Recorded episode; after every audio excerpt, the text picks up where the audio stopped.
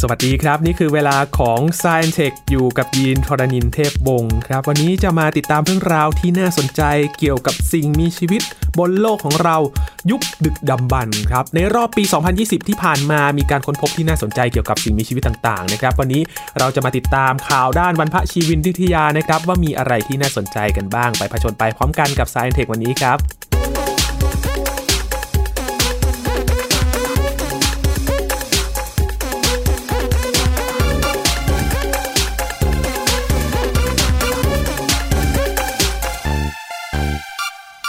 โลกของเราก็เกิดขึ้นมาหลายล้านปีแล้วนะครับ แน่นอนว่าแต่ละยุคแต่ละสมัยที่เกิดขึ้นเนี่ย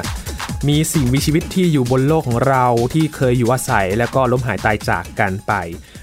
หลักฐานที่เกิดขึ้นในรอบปี 2020 ที่ผ่านมาก็เป็นอีกตัวหนึ่งนะครับที่ยืนยันว่าการมีสิ่งมีชีวิตอยู่ในอดีตนั้นมีอะไรที่น่าสนใจบ้างนะครับ วันนี้จะผจญภัยแล้วก็เรียนรู้ไปพร้อมกันกับอาจารย์บัญชาธนบุญสมบัตินะครับ สวัสดีครับอาจารย์ครับ สวัสดีครับยีนครับ สวัสดีครับท่านผู้ฟัง ครับ ต้องเตรียมแบบเสื้อแบบสีกากีนะครับ ใส่หมวกพร้อมผจญภัย ครับเอ่อยุคโบราณใช่ไหม ครับ เรียกว่าโบราณในแบบพาลิโอเลยนะคือแบบกลับไปแบบระดับเป็นล้านปี 10 ล้านปีร้อยล้านปีนะครับเลยแบบนั้น นะครับ ครับ จริง ๆ แล้วเนี่ยอย่างนี้เคยมีการสำรวจนะครับเด็กฝรั่งนะผมไม่แน่ใจว่าเด็กไทยเยอะนะฮะว่าไอสิ่งที่เขาชอบที่สุดเนี่ยที่เขาชอบเล่นคืออะไรบ้างโอเคบางคนเขาชอบการ์ตูนชอบตุ๊กตาตุนตุ๊กตาอย่างเงี้ยแต่อย่างหนึ่งที่ผุดมาในท็อปอันดับท็อปทรีหรืออันดับสามสามอันดับแรกเนี่ยคือไดโนเสาร์ สังเห็นไหมไดโนเสาร์นี่คนจะชอบมากทีนี้ผมเองเนี่ยจริงๆก็ไม่ได้เป็นแฟนพันธุ์แท้ไดโนเสาร์หรือไม่ได้ชอบอะไรขนาดนั้นแต่ว่า ครับ ตอนที่เลี้ยงลูกแล้วลูกยังเล็กๆเนี่ยเนื่องจากลูกชอบไดโนเสาร์ไงดูการ์ตูนไดโนเสาร์เล่นผมก็เลยต้องชอบไปด้วย ก็เลยกลายเป็นว่า พอลูกเลิกสนใจไปผมยังสนใจอยู่ระดับหนึ่งเหมือนกันหรือว่าพวกสิ่งพิษโบราณเนี่ยนะครับที่ไม่ใช่ไดโนเสาร์แต่ว่าโบราณโบราณนะครับทีนี้มีอะไรแนะนำนิดนึงคืออย่างนี้ ตอนที่แบบปีก่อนเนี่ยผมคงก็ยังยังแหล่งข้อมูลก็จะเป็นอย่างงี้เป็นหนังสือเนาะที่ไป ครับ ซื้อมาโดยเฉพาะหนังสือภาษาอังกฤษนะครับภาษาไทยก็พอมีบ้าง แต่ปัจจุบันเรามีเพจนะครับ มีผู้รู้นะครับ ตอนนี้ก็มีคืออาจารย์วราวุฒิสุธีธรนะฮะลุงหมูนะครับ อาจารย์ก็มีลูกชายคนหนึ่ง ซึ่งตอนนี้ก็เป็นเรียกว่านักบรรพชีวิตวิทยานะครับ อาจารย์ป้อง ดรสุรเวชสุธีธร โอ้ครับ นะครับ ซึ่งเป็นผู้เชี่ยวชาญในเสาร์กินพืชนะครับ ผมก็อย่างนี้บอกว่าเมื่อประมาณสักช่วงเงินต้นปีเนี่ย ผมก็ถามอาจารย์บอกว่าอาจารย์ครับเดี๋ยวปีที่ผ่านมาเนี่ยแล้วจริงๆเราเรียกป้องเนาะเรียกแบบ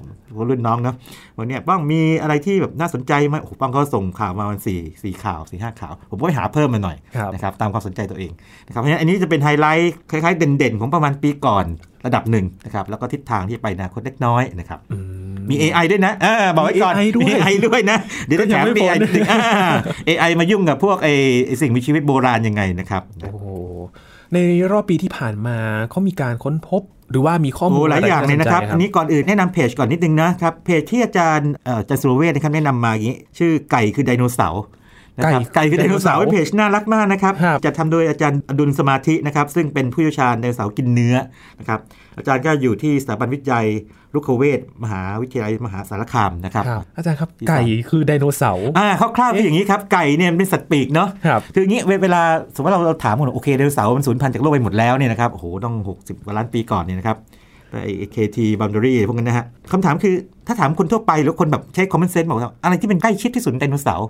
คนก็จะนึกถึงกิ้งก่าป่ะ เออหลายๆคนเนี่ยจะนึก นะ สัต รับ ว์เลื้อยคลานที่ ออ คล้ายๆกัน สัตว์เลื้อยคลานตัวเงินตัวทองหรือเปล่า ครับ มังกรคอมโบโดเปล่าตัวใหญ่ดีอะไรเงี้ยฮะ ครับ เอาจริงไม่ใช่เนาะ อ้าว สัตว์ที่เป็นญาติที่ใกล้ชิดที่สุดไดโนเสาร์คือนก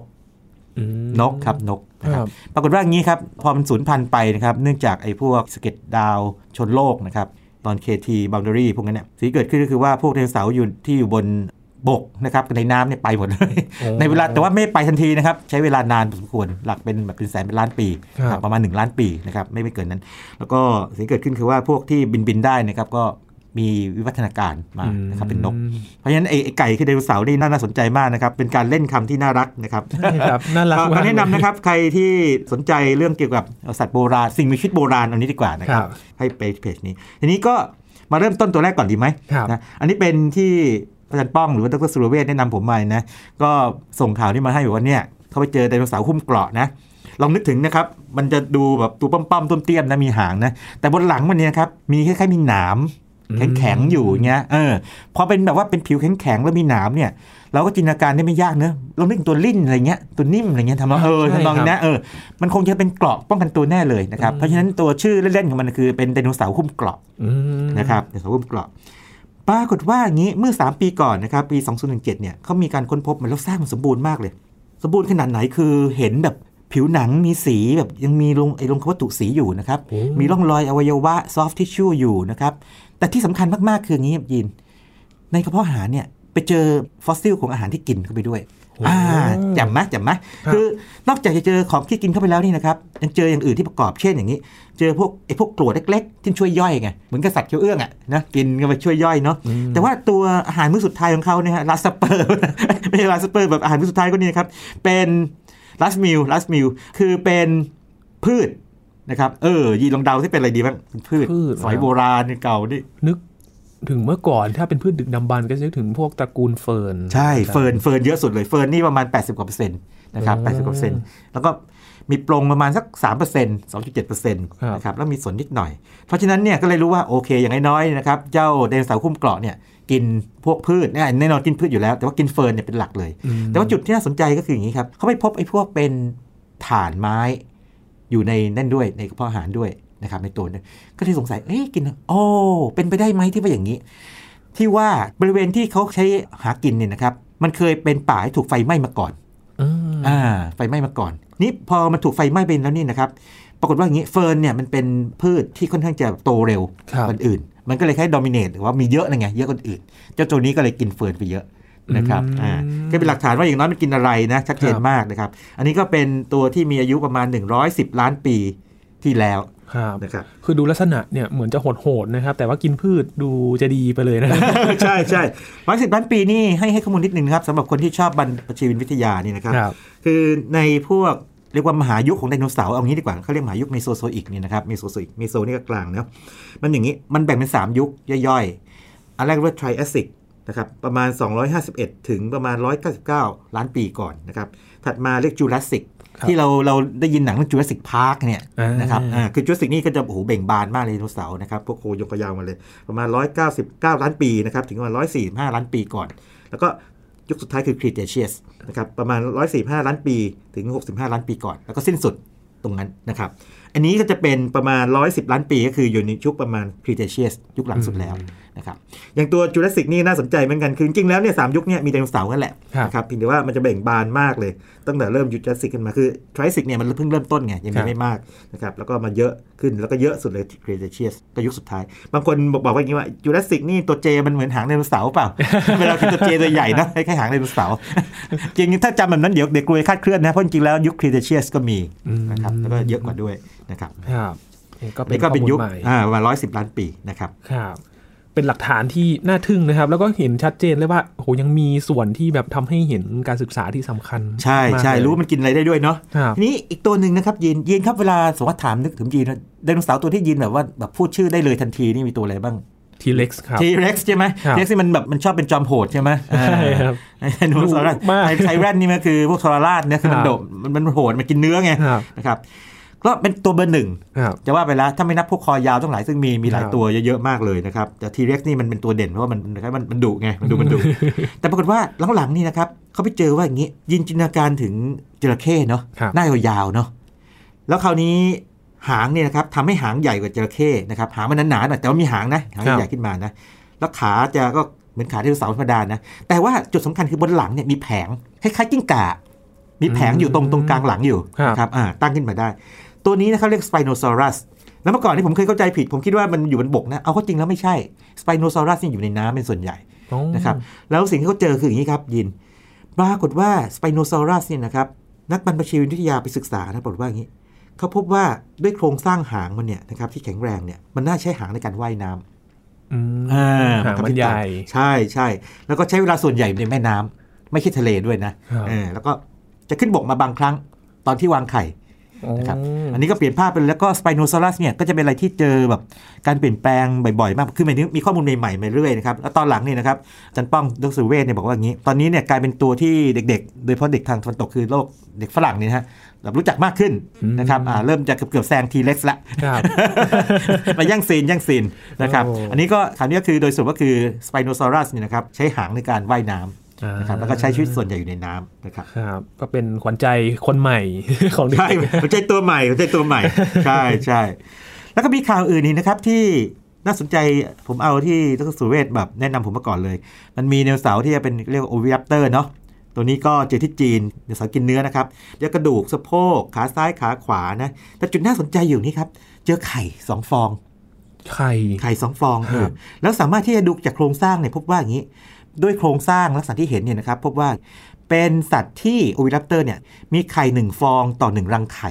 ดังนั้นเนี่ยก็แสดงว่าไข่สองฟองเนี่ยมีอย่างน้อยสองรังไข่อยู่ ครับ แยกกันเออครับอันนี้ก็เป็นการเจอที่เรียกว่าน่าทึ่งทีเดียวนะครับเพราะว่าพบว่าโอวิรัปเตอร์เนี่ยมีไข่ในท้องไม่ไม่ธรรมดาเนอะ อ๋อ ปกติเราเจอไข่ไดโนเสาร์เนี่ยนะครับที่นักบัญชีวิทยาเจอเนี่ยก็จะเจออยู่ข้างนอกเนอะ ใช่ค ผม รับ ไปนะอันนี้เจออยู่ในในตัวมันเลย ยังไม่ออกา ตัวแม่ เลย ตัวแม่ เออ ครับ ใช่ใช่ เป็นข้อมูลที่เราก็เห็นได้เรื่อยๆ แล้วผู้คนพบเนี่ยตื่นเต้นเรื่อยๆ น่า นะครับ น่าจะตื่นเต้น น่าจะตื่นเต้น ความจริงเนี่ย ถ้าเกิดว่าสมมติว่าคนไม่สนใจก็บอกตื่นเต้นอะไรกันนักหนาก็เจอไดโนเสาร์มีไข่ อยู่ในท้อง แต่ผมว่าถ้าคนที่เขารักด้านนี้หรือว่าเด็กๆเนี่ยนะครับ ครับ ฟังเรื่องพวกนี้ไปโอ้โห มีด้วยเนาะมีด้วย อืม แล้วอย่าลืมว่ามันจะเจอเรื่องใหม่ๆอยู่เรื่อยๆ บางเรื่องเนี่ยเจอแล้วเปลี่ยนความเชื่อไปเลย ครั ก็ บ มีอะไรแบบนั้นเป็นต้นนะครับ อืม ทีนี้ลองมาดูตัวบางอย่างที่ไม่ใช่ไดโนเสาร์บ้างไหม ครับ เออนะครับ มันก็ต้องมีสัตว์อื่นๆที่อยู่ ใช่ ร่วมกัน ใช่ใช่ อันนี้ 99 ล้านปีนะครับ 99 ล้านปีนี่ก็ยุคครีเทเชียสเหมือนกัน ครับ คือมหายุคเมโซซิกตอนปลายนะครับ ก่อนในเสาร์สูญพันธุ์เนี่ยครับ ไปเจอสัตว์สะเทินน้ำสะเทินบก ก็คิดถึงอะไรบ้างอ่ะพวกกบเขียดปาดอังคกอะไรทั้งหลายนะฮะเออ มันอยู่ในอัมพันธ์อัมพันธ์คืออะไรครับยินเคยเคยเห็นอัมพันธ์ไหม อัมพันธ์ที่แบบเป็น สีเหลืองเหลือง เหลืองๆเป็นยางไม้ ยางไม้ ใช่ ใช่ ครับ มันมันคือยางไม้ที่แข็งตัวไง ครับ แล้วจินตนาการว่าสมมติสัตว์เล็กๆนะคืออัมพันธ์เนี่ยเราต้องเจอสัตว์เล็กๆนะเจอแมลงเงี้ยจะเจอบ่อยนะครับแต่อัมพันธ์คงไม่ไปคุม ไดโนเสาร์นะ เป็นไปไม่ได้นะครับเป็นสัตว์ตัวเล็กๆนะครับแล้วตอนช่วงที่มันอยู่เนี่ยนะครับบังเอิญมียางไม้เนี่ยหยดใส่มัน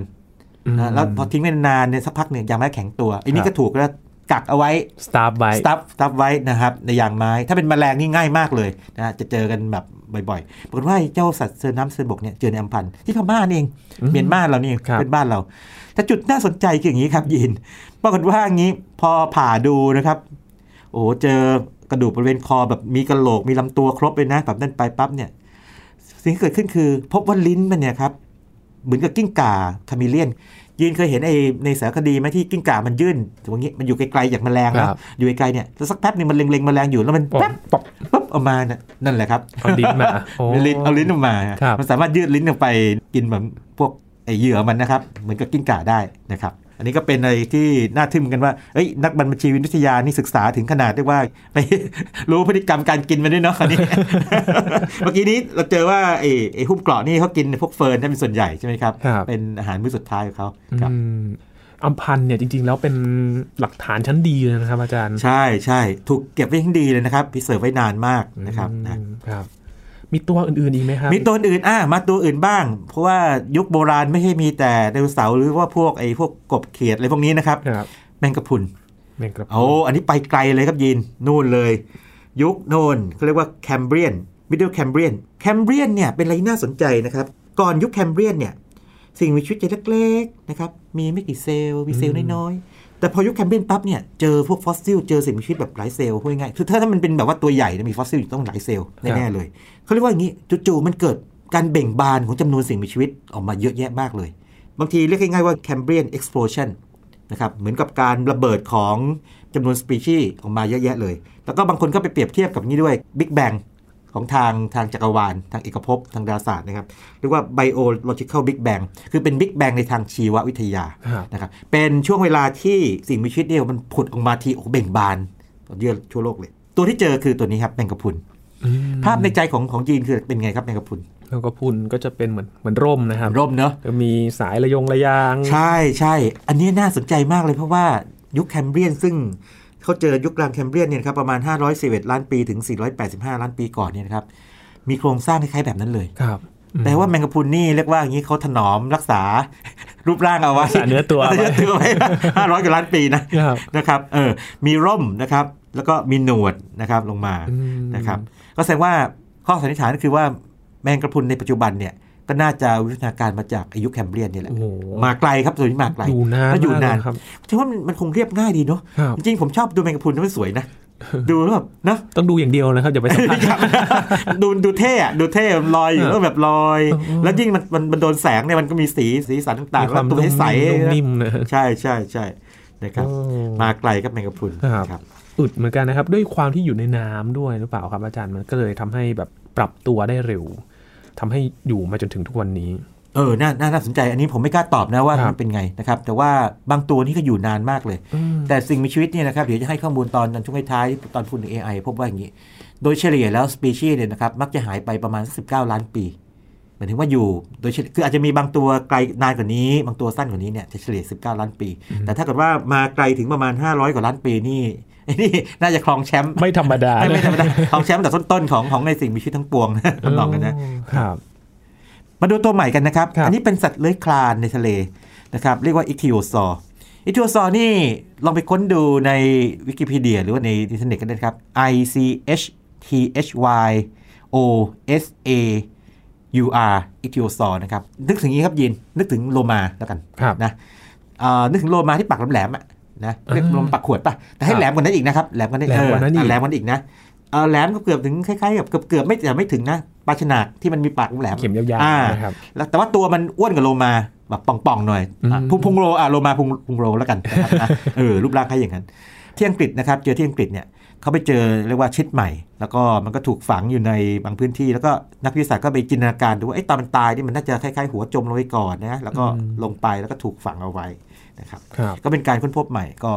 เอามีการตั้งชื่อแล้วเนาะแต่ว่าชื่อที่น่าสนใจกว่าสำหรับคนทั่วไปเนี่ยนะครับทารัสสุดาโกนะครับทารัสเนี่ยนะครับไอ้ทารัสโซเนี่ยมันแปลว่าทะเล ครับ นะครับแต่ดราโกเนี่ยคือดรากอน อ่า อ่ามังกรแห่งท้องทะเล จริงๆ มันไม่เคยเหมือนมังกรนั่นแหละ สิครับ ให้โลมาซะมากกว่านะครับใน ตัว มุ ป้อ ม ม ผม ๆปากแหลมๆ ใช่ใช่ครับ อันนี้ก็เป็นตัวใหม่เนาะ อืม นะครับ โอ้โหมีหลายตัวเลยนะครับ ที่น่าสนใจ ใช่ อยู่ ใช่ ในยุคนี้ แล้วในอดีตนี่ ยินรู้สึกอย่างหนึ่งครับอาจารย์สัตว์ในอดีตนี่ดูน่ากลัวยังไงไม่รู้นะ อ่าใช่ แต่จริง ๆ แล้วนี่ตัวน่ารักก็มีนะครับ น่ารักก็มี แต่เพราะที่น่ากลัวเนี่ยอาจจะเป็นเพราะว่าเราอาจจะไม่คุ้นเคยกับเขา ใช่ครับ แล้วก็จริง ๆ แล้วสัตว์ทะเลเนี่ยส่วนใหญ่จะดูค่อนข้างน่ากลัวนิดหนึ่ง เพราะไอ้พวกพวกน่ากลัวนี่เพราะว่ามีหนวดมี ปาก อะไรยก แหลมๆ อ่า อะไร แล้ว อ ก็ ย่างงี้ มีออปชั่นเย อะเนาะ ครับมีเต็มไปหมดเลย อะเออ ครับ ของความอยู่รอดของเขานะครับ ครับ อ่ะมาดูอะไรใกล้ตัวนิดหนึ่งนะครับ ครับ ยีรู้จักออก้าไหมวานพิชฆาต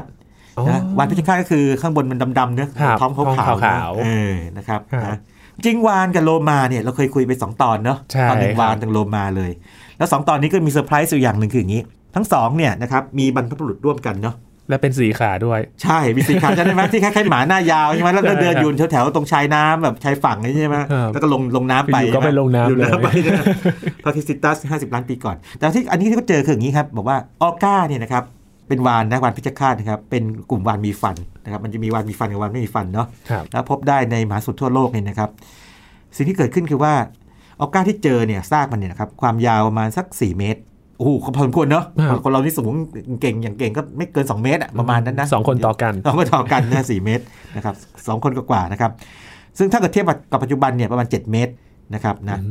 สิ่งที่พบก็คือว่าด้วยโครงสร้างนะครับของไอ้กระดูกส่วนหัวอะไรต่างๆเนี่ยนักบรรพชีวินสามารถที่จะสืบค้นต่อไปได้ว่า ตัวนี้นะครับมันแยกออกมาจากกลุ่มวาน คืออย่างนี้ เวลามันมีวัฒนกรรมก็แยกมาเป็นคล้ายๆเป็นแตกกิ่งแขนงแขนงใหญ่แขนงเล็กลงมาใช่ไหม ครับ แล้วก็โลมาก็แยกออกไปจากวานแต่หลังก็ อืม จนชัดเจนออกไปนะครับแยกไปประมาณสักช่วงประมาณสัก 23ถึง5.3 ล้านปีก่อนเขาเรียกสมัยไมโอซีนนะครับซึ่งเป็นช่วงเวลาที่โลมาส่วนใหญ่ถือกำเนิดขึ้นมาเหมือนกัน อืม อ่าอ่าแยกไปคล้ายๆกับว่าในช่วงเวลาไม่ต่างมากนักนะครับจากโลมาส่วนใหญ่ ครับ นะครับ อืม นั่นนั่นก็เป็นเรียกว่าข้อมูลอีกอันหนึ่งที่เจอกันนะครับ โอ้โหก็ยังมีเรื่อง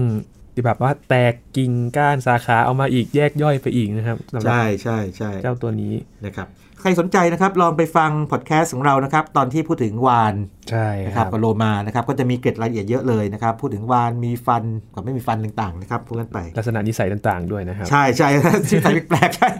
ยินยังจำได้ ใช่ครับ คือคือถ้าถ้าวานนี่จะดูน่ารักกว่าใช่ไหมวานดูน่ารักกว่าดูทำอะไรแปลกๆแบบมันสามารถที่จะนอนในแนวดิ่งได้นะครับ ครับ บางบางชนิดนะบางชนิดเป็นขนาดใหญ่ อืม ในโลกใช่ไหม ครับ แล้วก็วานที่ฉลาดมากๆตัวเมียนะบางทีอยู่กันโอ้โหห่างกันไม่รู้เป็นแบบหลายร้อยกิโลเมตรเนี่ยแต่ปีหนึ่งจะนัดเจอกันทีนะแล้วก็ว่ายน้ำไปด้วยกันแล้วก็คุยกัน คืสู่เหย้า นะครับ กัน หรือสู่เหย้านะครับ แล้วก็จากกันไปเพื่อปีหน้ามาเจอกันใหม่โอ้โรแมนติกมากวานนี่โรแมนติกมาก แต่ว่าโลมานี่ดูเหมือนฉลาดกว่าเพราะว่ามันโหดเนาะ ดูเหมือนน่ารักนะครับ ดูจากมนุษย์นี่เหมือนน่ารักแต่เอา ใช่ เข้าจ ครั ริ บ งเนี่ยมีมีความโหดๆนะครับ ใช่รับ มีความเป็นอันธพาลอยู่ มันมีความน่ารักอยู่มีมีคือเขาสามารถเล่นเป่าฟองเขาเรียกวอลเท็กซ์ได้อะไรอย่างเงี้ยนะครับโลมา มีความฉลาดฝึกได้ ครั ต่า บ งๆเนี่ยแต่ก็มีความโหดๆคือชอบแกล้งจำได้ไหมที่ไปแกล้งลูกปลาฉลามอ่ะ ใช่ ที่คุยกั ครั น บ ใช่ไหมแล้วก็มันมันมีแนวเดียวโหดๆแนว พฤติกรรมบางอย่าง พฤติกรรมทางเพ ต้อง ศ ไปฟัง ซึ่ง ดูครับ เออที่ที่มันที่มันโหดๆอยู่นะครับ ครับ อันนี้มันเหมือนกับมันสะท้อนถึงความซับซ้อนสมองที่มันพอมันถึงจุดหนึ่งปั๊บเนี่ย มันคงซ่อนพวกนี้อยู่เนาะ นะครับ ลองฟังดูนะครับ มีเรามี 2 ตอนที่คุยกันมาสักปีก่อนละนะครับ ใช่ครับ มีเรื่องอะไรที่น่าสนใจใน อ่า ช่วง มี ปี สอง ที่ สา ผ่ามน เรื่อง มาไหม นะค ค รั รั บบ มีสองสามเรื่อง เรื่องของกิ้งก่า กิ้งก่านี่เวลายินพูดถึงกิ้งก่านี่ยินนึกถึงตัวขนาดประมาณเท่าไหร่ อืม ประมาณแบบ กิ้งก่าสักมือได้ไหม ครึ่งแขนนะ พึ่งแขนโอ้โหยินนี่ตัวใหญ่เหมือนกัน เนาะ กิ้งก่าตัวใหญ่เหมือนกันเนาะตัวใหญ่เนาะหรือสัตว์พวกกิ้งก่านี่อาจจะสักประมาณมือข ครับ นาดฝ่ามือเรานะ ใช่คบ ใหญ่กว่านะครับเจนว่ามันมีตัวเล็กนะครับตัวใหญ่แล้วก็ถ้าเกิดว่าคิดถึงแบบว่าสมมติตีความแบบวงที่มันแบบว่าคลุมหมดเลยนะฮะเขาเรียกมอนเตอร์ลิซาร์ดเนี่ยนะครับอาจจะนึกถึงตัวเงินตัวทองตัวใหญ่เนาะนะครับ อ่า ใช่ กิ้งก่าโคโมโด โอ้โหตัวนั้น โอ้โห โอ้โห มามโหฬารเลยนะครับ สิ่งที่เป็นที่น่าชงนของนักบรรพชีวิทยาคือสงสัยว่าเอ๊ะทำไมตัวขนาดมันต่างกันเยอะเหลือเกิน นั่นสิค นะ รับ เออไอตัวเล็กๆนะ ดูน่ารักหน่อยนะเอออย่างเรียกพิกมี่มอนิเตอร์นะตัวเล็กมากเลยนะครับ ครับ นะหรือว่าตัวผอมเพรียวนะครับอย่าง Emerald Tree Monitor นี่นะครับหรือว่าตัวที่เราเรียก ตัวที่ ใช้คำนี้นะตัวเงินตัวทองนี่ครับก็จะโอ้โหดูแข็งแรงนะเขาดูแข็งแรงเนาะอยู่ในน้ำ ขนลุกแล้วก็ บาดบาดเสียวเหรอบาดเสียวเหรอจริงๆเขากลัวคนนะเดี๋ยวเจอแถวธรรมศาสตร์นี่บ่อยๆแถ แต่ ว ถ้า บ้าน เป็ ก็ น มี ดีนี้จะกลัวมากกว่า แล้วมังกรคอมโมโดเนี่ยเดี๋ยวก็แบบตัวใหญ่ยอดนักล่าเนี่ย พวกนี้ก็จะมีกำเนิดในแถวเอเชียตะวันออก แล้วก็ ครับ แพร่ไปทั่วโลกนะครับ ยุโรป อเมริกาเหนือ ไปทางแอฟริกาอะไรพวกนี้ด้วย สกุลก็คือวารนัส วงวารนิดีนะครับกำเนิดอยู่ในประมาณสักคริเตเชียสอีกแล้ว อืม นะครับอ่ายุคสุดท้ายของมหายุคเมโซโซอีก ครับ ยุคนี้นี่น่าจะแบบมีอะไรเยอะๆเนาะน่าสนใจดี ก็คำอธิบายนี่ก็ตรงไปตรงมายินว่าทำไมตัวใหญ่ตัวเล็ก อืมขึ้นอยู่กับการกินกันอยู่อาศัย ใช่ หรือเปล่า ใช่ ค ล รั อบ งคิดถึงคนในบ้านบ้านหนึ่งสิเนาะแบบเอ่อลักษณะทางพันธุกรรมนี่ก็คงไม่ต่างมากคุณพ่อแม่คนเดียวกันนี่นะครับ แต่ถ้าเกิดว่าคนไหนกินจุหน่อย ก็ตัวใหญ่หน่อย ใหญ่หน่อยเป็นอย่างนั้นจริงนะครับเป็นอย่าง ครับนั้นจริงนะอาจจะไม่เคยทานกับตัวเล็กหน่อยอย่างนี้เป็นต้น อืม ไอ้นอนเยอะหน่อยก็สูงหน่อย นะครับก็พบว่าสิ่งแวดล้อมโดยเฉพาะการแข่งแย่งอาหารกันเนี่ยนะครับมีผลต่อขนาดของมัน อืม นะครับขนาดของมันนะครับ โอ้แสดงว่าคอมมานโดนี่กินเก่งนะครับ ใช่ เรียนจุเอาละมาถึงเรื่องสุดท้ายนะ ครับ เรื่องที่ เรื่องสุดท้ายนี่ มากๆเลยครับ อ่า เป็นอะไรที่แบบผมก็งงๆ เฮ้ย มีอย่างนี้ได้วยไหมเออ แต่ว่ามีจนได้ AI กับบรรพชีวินวิทยา มันเกี่ยวข้องกันยังไงครับ ภาพ อจร ใหญ่เลย คืออย่างนี้ครับยีน โอ้โห ยีนลองนิดดูนึกดูนะ ถ้ายังจำตอนที่เราคุยกันเรื่องการสูญพันธุ์ครั้งใหญ่ได้ไหม ครับ mass extinction ซึ่งมี 5 ครั้งใหญ่ๆ สิ่งมีชีวิตนี่หายไปอย่างน้อยๆ70กว่าเปอร์เซ็นต์ ครับ นับเป็นจำนวนสปีชีส์นะครับ บางทีแบบ 80กว่าเปอร์เซ็นต์เกือบเกือบ90 อะไรอย่างเงี้ยก็มี อืม แล้วก็ผมก็จะเล่าในรายการหรือว่าที่ไหนก็จะเขียนแบบนี้บอกว่าพอเกิดการสูญพันธุ์ครั้งใหญ่ไม่ว่าจะเกิดเหตุจากทางด้านพวกธรณีวิทยาภูเขาไฟระเบิดครั้งใหญ่นะครับหรือว่ามีพวกสะเก็ดดาวก็น้อยมาพุ่งชนโลกอย่างตอนที่ไดโนเสาร์สูญพันธุ์ ครับ อะไรอย่างนี้ต้นนะฮะคำอธิบายง่ายๆคืออย่างนี้ เมื่อพื้นที่ในระบบนิเวศเนี่ยนะครับมันมันหายไปมีพวกนี้อยู่แล้วเนี่ยมันก็เปิดโอกาสให้ตัวที่ยังเล็ก ๆ อยู่เนี่ยเติบโตขึ้นมา อืม แล้วก็วิวัฒนาการเยอะเลย ครับ อันนั้นเป็นความเชื่อที่แบบมาตรฐานหรือว่าเชื่อกันแบบนี้เลย เขาจะเรียกว่ามันเป็น creative destruction destruction คือ destroy คือทำลาย อืม แต่เป็นคำทำลายล้างที่สร้างสรรค์สิ่งใหม่นึกภาพนะคือทำลายล้างของเก่า ครับ เพื่อเปิดโอกาสให้ของใหม่เกิดขึ้นมา แล้วเวลาของใหม่เกิดขึ้นมาเนี่ยถ้ามันเกิดขึ้นมาเยอะๆเนี่ยนะครับภาษาทางบรรพชีววิทยาเรียกว่า radiation radiate เนี่ยแปลว่าแผ่รังสี มันเหมือนเราลองคิดดูนะแบบถ้าแผ่แบบสมมติเราเราทำมือกำๆไว้นะ แล้วเรากางมือออกมาเนี่ยมันแผ่เป็น 5 นิ้วอย่างเงี้ยแบบจากศูนย์กลายเป็น 5 หรือ 1กลายเป็น 5 อย่างเงี้ยนึกภาพไหมแผ่ไปเยอะเลยคำอธิบายง่าย ๆ คือว่านี่ไง เป็นเพราะว่า mass extinction เนี่ยนะครับมันล้างทำให้เกิดที่ว่างในระบบนิเวศ อืม เปิดโอกาสให้ตัวใหม่ ได้ผุดได้เกิดบ้างอ่าได้ได้ได้เติบโตบ้างเบ่งบานบ้าง ได้เกิด radiation บ้างนะครับ ปรากฏว่าอย่างนี้ที่ญี่ปุ่น เป็นนักวิจัยของชาวต่างชาตินะไปทำงานญี่ปุ่นนะครับ ที่โตเกียว Institute of Technology เป็นสถาบันที่ทำงานด้านเนี่ยเนี่ยเขาเรียกว่า Earth Life Science Institute นะครับ คือศึกษาเกี่ยวกับโลก แล้วก็สิ่งมีชีวิตเนี่ยใช้ AI ไปวิเคราะห์จำนวนสิ่งมีชีวิตเลย คือป้อนตั้งแต่ที่มีฟอสซิลเลย ป้อนไปว่าในช่วงเวลาต่างๆนะครับมีฟอสซิลที่เจอสิ่งมีชีวิตกี่ชนิดนะครับ แล้วก็ตรงนี้เกิด extinction หรืออะไรเงี้ย ให้ AI มันวิเคราะห์ความสัมพันธ์ว่า จริงหรือเปล่า ที่ว่าการเบ่งบานของสิ่งมีชีวิตเยอะๆเนี่ย เงื่อนไขคือว่าเกิดจาก mass extinction ครับ ซึ่งแบบที่อธิบายไปเมื่อกี้นี้คำตอบคือ AI บอกไม่ใช่ อ๋อ AI บอกว่าไม่น่าใช่ ไม่ใช่แบบนั้น คือคล้ายๆกับว่า ถ้ามันจะเบ่งบานก็เบ่งบานได้อยู่แล้วของมันอยู่นะมีความสัมพันธ์น้อยมากเลยนะครับสัมพันธ์น้อยมากเลย อืม ก็เลยก็แบบตรงนี้ก็เลยมีการเรียกว่าอย่างนี้ เป็นข้อเสนอเขาบอกถกเถียงกันว่าสงสัยเราต้องมาคิดใหม่แล้วล่ะว่ามันมีคำที่บายอื่นไหม แล้วก็เขาเลยเสนออีกคำหนึ่งเลย ซึ่งเป็นการล้อกับคำว่า creative destruction คือ creative destruction คือล้างของเก่า เพื่อสร้างสรรค์ให้สิ่งใหม่เกิดขึ้นมาเนี่ยเขาบอกว่าอย่างนี้ จริง ๆ แล้วเนี่ยไอ้พวกนี้เวลามันเบ่งบานมาเยอะๆเนี่ย มันเกิดขึ้นเป็นประจำอยู่แล้วแหละทำนองนี้นะครับ แต่สิ่งที่เกิดขึ้นคือลองคิดดูนะ ถ้าเกิดว่ามีจำนวนสปีชีส์เกิดขึ้นมาเยอะปั๊บเนี่ยมันก็ไปแย่งอาหารกันไปเปลี่ยนแปลงระบบนิเวศใช่ไหม อื มันก็ทำให้บางตัวที่มันเคยมีระบบนิเวศแบบเดิมอยู่ อยู่ไม่ได้ ก็เลย ครับ หายไป เขาเลยเรียกคำใหม่ว่าเป็น destructive creation คือไอการที่มันเกิดมาใหม่ๆเยอะเนี่ย มันไปทำลายของเก่า อ๋อ นึกออกไหมนึกออกไหมคือแบบไอไอ้พวกที่มันผุดก็ผุดขึ้นมาอยู่แล้ว ไประรานคน ใช่ไป เก่า ระรานคนเก่า ส่วนไอเพศความเชื่อที่แบบ mass extinction ทำให้แบบว่าล้างไปแล้วเกิดใหม่เนี่ย เป็นแบบเสี้ยวหนึ่งของไอแบบภาพใหญ่อันนี้เอง นะฮะ ซึ่งอันนี้เนี่ย AI เขาวิเคราะห์นะครับเขาใช้จำนวนเคสเนี่ยโดยประมาณเกือบเกือบ200,000 species ในการวิเคราะห์ข้อมูลมหาศาลตลอดช่วงเวลาเรียกว่า 500 ล้านปี คือเอาคนเราไปดู 200,000 species จำนวนเนี่ยตาลายหมด นานนะครับ นึกภาพนะ ตาลายแต่ AI เขาเขาไม่สนนี่เขาก็มีมาเขาก็วิเคราะห์ไปตามอัลกอริทึมของเขา อันนี้ก็เป็นทิศทางหนึ่งซึ่งเดี๋ยวมาจับตากันดูว่าจะมีงานวิจัยอื่นมาสนับสนุนงานนี้ว่า ครับ เฮ้ย ที่คุณเจอเนี่ยมันน่าจะใช่นะไอ้ที่เคยเชื่อๆกันมามันน่าไม่น่าถูก หรือว่ามาแย้งงานนี้ว่าเฮ้ยที่คุณเจอนี่ จริงๆเนี่ยมันยังไม่ครบใช่ไหมอ่าคุณลองวิเคราะห์เพิ่มเติมในมุมนี้สิมันอาจจะมีคำที่บายอื่น ที่มันชัดเจนกว่านี้อีก แต่เป็นเรื่องน่าสนใจเพราะว่าตัวงานตีพิมพ์เนี่ยออกมาประมาณสักปลายปี 2020เองคือเดือนธันวาคม อืม วันที่ 21ยังเขานั่งใหม่อยู่เลยครับ ครับ คุยกันวันนี้นี่เพิ่งจะเดือนเดือนกันนิดๆเองนะฮะเดือนสองสามวันเองนะครับนะ โอ้โหเซอร์ไพรส์มาก เพราะฉะนั้น คบ เรามาดูกันต่อนะครับ เพราะว่าเรื่องเรื่องงานวิจัยนะครับ โดยเฉพาะสิ่งที่เคยเกิดในอดีตเนี่ยเราไม่มีไทม์แมชชีนย้อนกลับไปดูไงนะครับมันต้องอาศัยข้อมูลหลักฐาน บวกทฤษฎีแล้วก็บวกการตีความอันนี้สำคัญมากเลย อืม เนี่ยเราเคยตีความแบบหนึ่งเนี่ยแต่ต่อมาถ้าหลักฐานมันเปลี่ยนเราตีความใหม่ได้ หรือหลักฐานเหมือนเดิมแต่ตีความอีกแบบหนึ่งนะครับเอ้ยแม่นยำกว่าก็ต้องมีน้ำหนักมากขึ้นอย่างนี้เป็นต้นทีนี้ AI นี่เขามาช่วยต้องเรียกอย่างนี้เขาไม่ได้มาทำให้คนแบบรู้สึกเอ้ ยเสียหน้าเลยตีกันไม่อย่างนั้นเขามาช่วยในการวิเคราะห์เพิ่มเติมเป็นเครื่องมือส่วนคนเนี่ยเดี๋ยวไปเถียงกันต่อ โอ้ เพราะ AI คงไม่มาเถียงกับใคร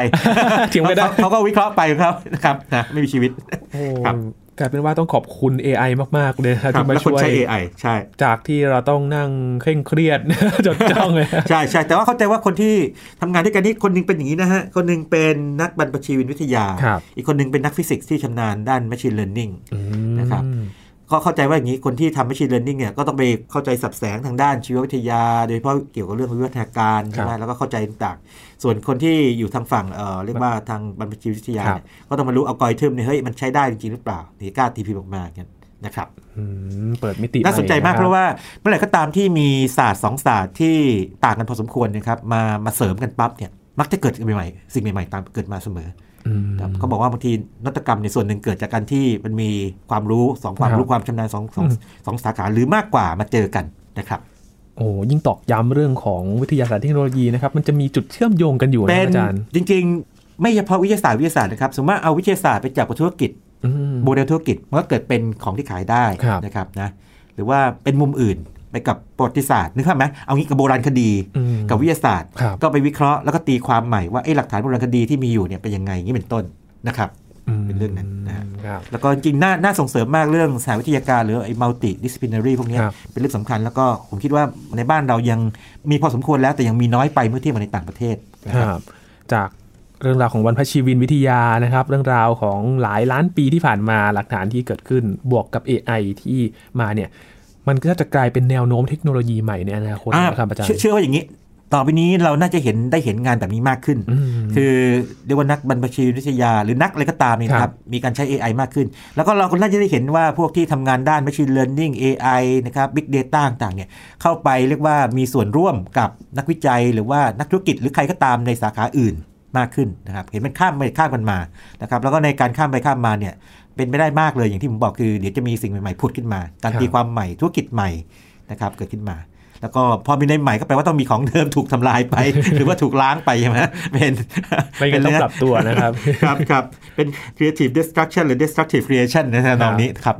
ครับ จริงๆ เรื่องนี้เนี่ยโยงกับตอนที่เราคุยเรื่องของทิศทางอาชีพในอนาคตเลยนะ อ่า จรย์ ใช่คล้ายๆอย่างนั้นเลยนะครับอ่าอันนี่เห็นไหมที่บอกว่านี่ไงนี่ไงอาชีพคุณสมมติว่าคุณจบ AI มาเนี่ยคุณทำอะไรได้อันนี้ไงไปทำงานนักบัญชีวิน เผื่อชอบไดโนเสาร์อยู่แล้วก็ อ่า ช่วยใช่ได้ โอ้สนุกมากถ้าอย่างนี้นคงสนุกมากเลยนะครับ ครับวันนี้ขอบคุณอาจารย์ประชา ยินดี มากๆเลย มาก ค ครั รับ บ ได้ ครับ รู้เรื่องราวใหม่ ๆ ที่เกิดขึ้นในรอบปีที่ผ่านมาเกี่ยวกับบรรพชีวินรวมถึงแนวโน้มในอนาคตกันด้วยนะครับ นี่คือ Science Tech ครับคุณผู้ฟังติดตามรายการก็ได้ที่ www.thaipbspodcast.com รวมถึงพอดแคสต์ช่องทางต่างๆ ที่คุณกำลังรับฟังอยู่นะครับอัปเดตเรื่องราววิทยาศาสตร์เทคโนโลยี และนวัตกรรมกับเราได้ที่นี่ ทุกที่ทุกเวลาเลยครับช่วงนี้ยีนทรณินเทพวงศ์พร้อมกับอาจารย์บัญชาธนบุญสมบัติลาไปก่อนนะครับ สวัสดีครับ